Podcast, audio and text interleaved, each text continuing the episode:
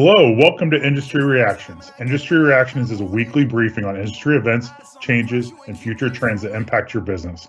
We are your hosts, Jeff Martin and Mark Friedel from ChemPoint. You can find Industry Reactions on Apple Podcast, YouTube, LinkedIn, and uh, and all your podcast providers. For those watching on YouTube, make sure to hit the subscribe button, ring that notification bell, and smash that like button. We plan on discussing issues that impact the global industry and help you uncover new opportunities. We hope we will provide market intelligence that will keep you ahead of changing conditions. All right, and our first story this week is uh, March results for the broader industry. U.S. specialty chemical market volumes increased over 3% in March, partly offsetting the pretty significant declines in February, which were almost as uh, almost 5% decline. This is according to the American Chemistry Council. The drop in February was due to the impact of the winter storms, as we all know. Some 24 of the 28 specialties subsectors tracked by ACC posted volume increases in March. Of the 28 specialty chemical segments monitored, 24 expanded in March, with 19 segments featuring gains of 1% or more. Well, that's pretty great news. Uh, the industry really seems to be bouncing back from COVID and from all those winter storms. Yeah, absolutely. That's a great sign of uh, things to come. And then, and more good news. I'll I'll turn it over to you. Yeah, uh, the the first major chemical earnings announcement of 2021 is out, and it looks like it's going to be a good sign for the industry. Uh, profits at the largest U.S. chemical maker Dow surged in the first quarter, and the company predicts a bright outlook for the remainder of the year as the economy continues to recover from the pandemic. Dow sales were up 22% compared with the first quarter of 2020, when the economy was be- only beginning to feel the effects of COVID. Earnings, um, excluding extraordinary items, rose 133%. And this is all in addition to their also, they said their um, supply chain issues and inventories are super low. So they expect to be running full out for the rest of the year. Yeah, that is great news. In fact, we're hosting a, a webinar next week on pricing. And one of the uh, key points that we're making is that uh, chemical companies such as Dow are expecting to have a bit of a financial boon to their business in the early part of 2021. Um, a lot of this due to some of the um, their abilities to improve margins and pricing. And uh, I guess this is the you know the first company to prove it. That's great to hear. Uh, according to data released by the Association of American Railroads for the week ending uh, April 17th, uh, chemical railcar traffic in North America uh, again went up, uh, this time 8.6% year over year on continued strength in the US. For the year to date, chemical rail car traffic in North America is down 1.2% from 2020 and down 0.6% from 2019. However, if you think about those numbers, it was basically came to a standstill in late February, early March. So to be only down 1.2% so far this year is actually a pretty significant rebound. Yeah, these year year numbers are hard to read with all the uh, externalities that are involved over the past couple of years. No doubt. All right. All right, on to new product introductions and company announcements. Uh, once resistant to carbon reduction initiatives, ExxonMobil has unveiled a plan to build one of the world's largest projects for carbon capture and storage along the Houston Ship Canal in Texas. Likened by some to be the equivalent of dialysis for the planet, uh, carbon capture sequestration involves stripping CO2 from the industrial plant emissions or from the air and storing it in a secure underground location to prevent the gas from contributing to global warming. The proposed project would cost 100, $100 billion and would capture and store 100 million metric tons of CO2 per year.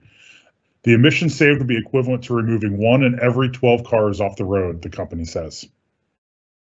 Yeah, that's amazing. Um, ExxonMobil was late to the game when it came to green initiatives and sustainability, but they're really doing a pretty strong push lately. And the analogy to um, uh, dialysis is a good analogy. Yeah, just cl- trying to clean up the uh, system. That's an interesting way to put it. Solvay and Origin Materials announced today that they will collaborate to use Origin Materials technology platform to develop advanced materials for the automotive industry from renewable raw materials. Solvay has also entered into a multi-year capacity reservation agreement for material from Origin Materials.